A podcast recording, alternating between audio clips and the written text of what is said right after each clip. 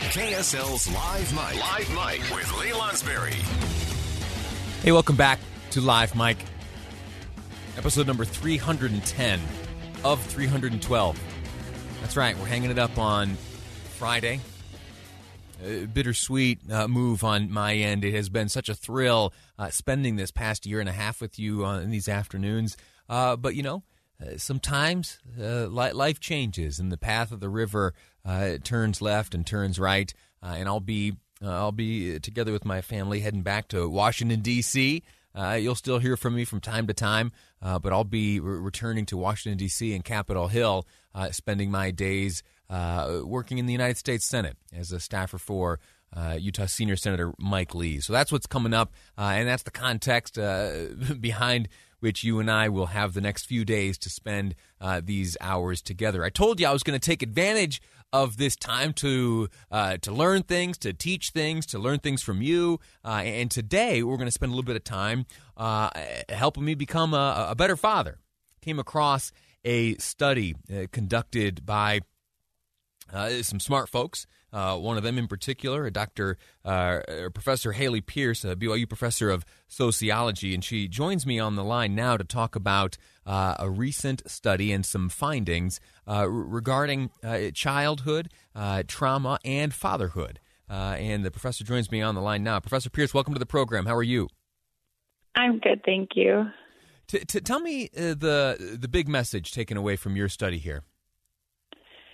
So the study that I participated in actually looked at childhood delinquency. It was a colleague colleague of mine who did one particularly on fatherhood. And, and broadly, as you looked at delinquency, what what did you observe? Yeah, we were asking how adverse experiences that occurred before a child was even five years old, how that altered their delinquency as a teenager. And we found that as the number of ACEs, we call them, or adverse experiences, increased, the likelihood of youth delinquency increased. But once we separated this out by biological sex of the youth, the relationship actually only remained for females. So ACEs are related to delinquency for girls, but not for boys. And ACEs are these uh, these childhood experiences, adverse childhood experiences. Give us some examples of what would fit into that category. Yeah, so our specific study looked at eight, and there are different things like physical abuse that the child experiences or emotional abuse, any kind of neglect, um, interpersonal violence in the household, parental incarceration, or parental substance use in the household. So, if uh, the the people you looked at experienced that before age five, uh, that that's the category from which you drew. Yep. And, and what did you find as you as you looked uh, further down the road? What did what did on the female side? Uh, what did you see in terms of their, their behavior later in life? Yeah, so if they experienced four or more of these ACEs, they were about 36, 36% more likely to be delinquent as about a 15 year old. And that's engaging in a lot of different kinds of behaviors from stealing to fights um, graffiti, vandalism, those kind of things. Is can anything be done to, to curb this behavior? Or, or, or once course. these once these ACEs uh, take place in the life of a youngster, are, are they doomed? No, not at all. And that's one of our big takeaways is that we can prevent these ACEs. We can also screen for them and we can treat them. And if you have a lot of different intervention tactics, um, therapy or just even awareness, social supports. There's a lot of things we can do to intervene and alter these trajectories.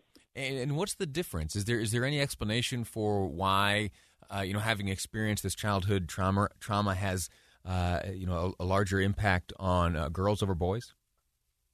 We can only speculate why this difference exists, and we've thought of maybe two possible reasons.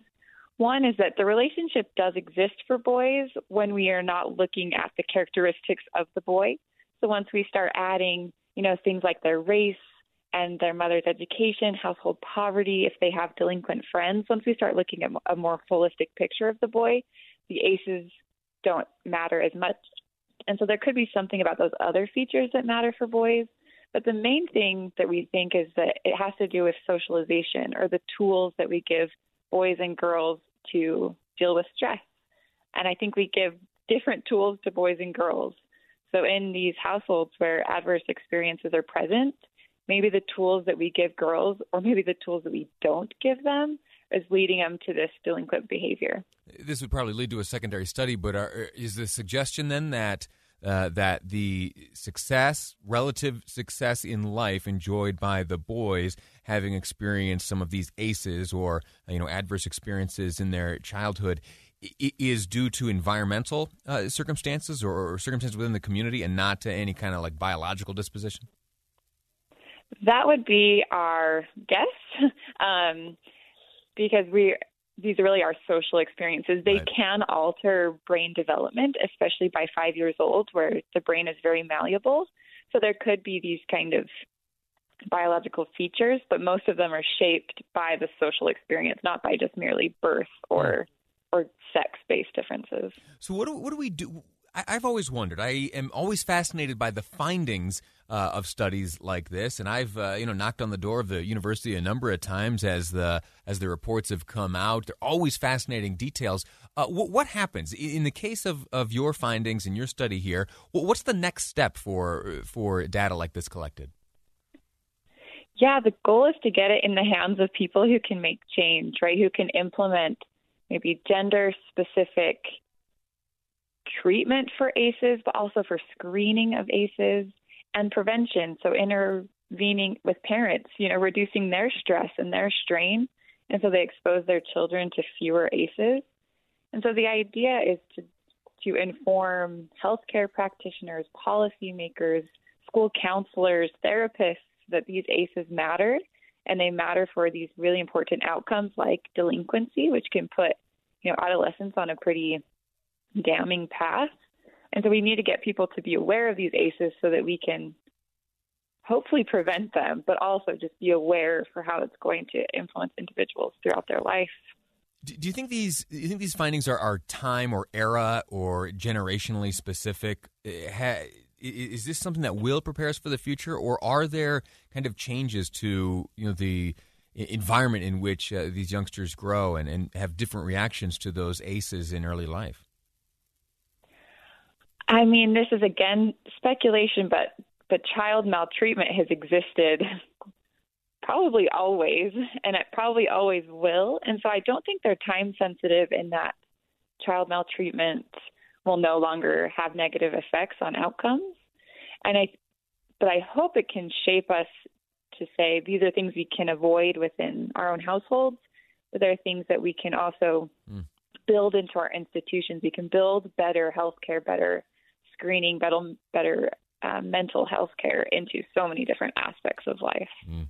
Uh, well, well, listen. I'm grateful to you for your uh, for your work here. Uh, one thing that is often I don't want to say overlooked, but not necessarily considered is that the researchers uh, like yourself uh, when you when you're engaged in this type of study and the collection of this type of data, it, uh, it probably brings you in contact with some pretty uh, tragic and unfortunate circumstances. Uh, and yet, analyzing those circumstances and trying to quantify and understand that tragedy, uh, ultimately, as you uh, say and are working towards, can lead to good policy changes, the the allocation of certain resources that ultimately will be good for young people and their families. So, thank you, thank you for engaging in this kind of work. As as a parent, I'm grateful to you, uh, and as a, a, once young person myself, I am grateful to you for your work. Uh, again, Professor uh, Hayley Pierce, BYU Professor of Sociology. Thanks again. Thank you. All righty. Uh, so there you have it.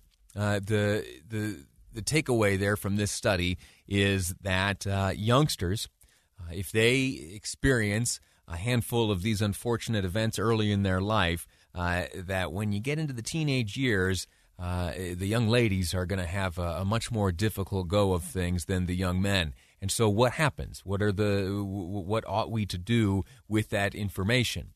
Uh, well, we need to treat the kids better, the youngsters. We need to make sure that they are in environments that are safe. We need to make sure that they are uh, shielded and protected from these traumatic events. All right, and then uh, hopefully, as they grow in life, they'll be on a more equal footing. So uh, that's that, and uh, you know, thanks for bearing with me through that. I, uh, as a relatively new father, uh, I get uh, I get absolutely fixated on uh, what I can do to to be the best that I can and provide the best environment for you know, little baby Piper as I can. Okay, quick break. When we return, we're going to have a look at that fraud case we first caught word of just yesterday. Uh, one of the cast members on that Desperate Housewives, or what is it called? Housewives of Salt Lake City. It's not Desperate House. That's a different one. Anyway, uh, there's someone who was on TV. They got in trouble. Uh, we're going to get into exactly what kind of trouble they're in with Greg Skordas next on Live Mike. I'm Lee Lonsberry, and this is KSL News Radio.